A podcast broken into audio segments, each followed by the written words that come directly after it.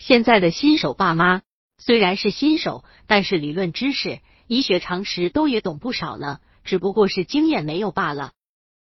所以也会经常出现一种过度紧张的现象。根据自己宝宝的发育情况与平均数据做对比，稍有出入就会让家长焦躁不安。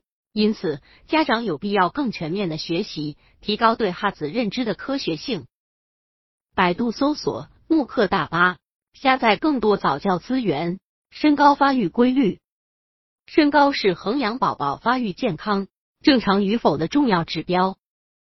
身高上讲，新生儿出生时的平均身高是五十厘米，个体差异的平均值在零点三到零点五厘米之间，男女新生儿平均有零点五厘米的差异。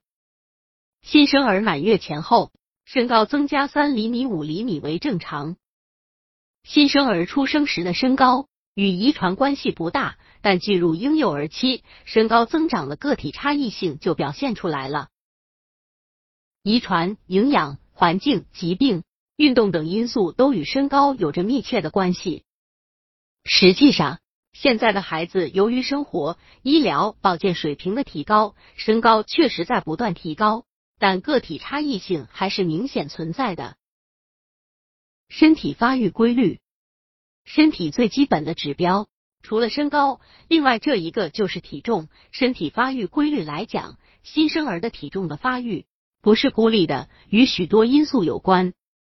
新生儿出生一个月内，一般来说体重增加一千克是正常的，这与婴儿出生时的体重密切相关。出生体重越大，满月后体重相对越大；出生体重越小。满月后体重相对越小，婴儿体重标准值的计算公式是出生体重千克加月龄百分之七十，但这仅是一个平均值。实际上，出生体重较大的婴儿满月时的体重往往超过平均值很多。新生儿体重平均每天可增加三十到四十克，平均每周可增加二百到三百克。这种按正态分布计算出来的平均值，代表的是新生儿整体普遍情况。每个个体只要在正态数值范围内，或接近这个范围，就都应算是正常的。体重指标是这样，其他指标也是这样。新手爸爸妈妈们千万不要为这些微小的差异而着急。头部发育规律，最后说一下家长最紧张的孩子智商的载体。大脑的发育，也就是头部的发育，头部的发育规律也不难。刚出生的宝宝平均值是三十四厘米，满月后大概是比刚出生的时候增长了两三厘米。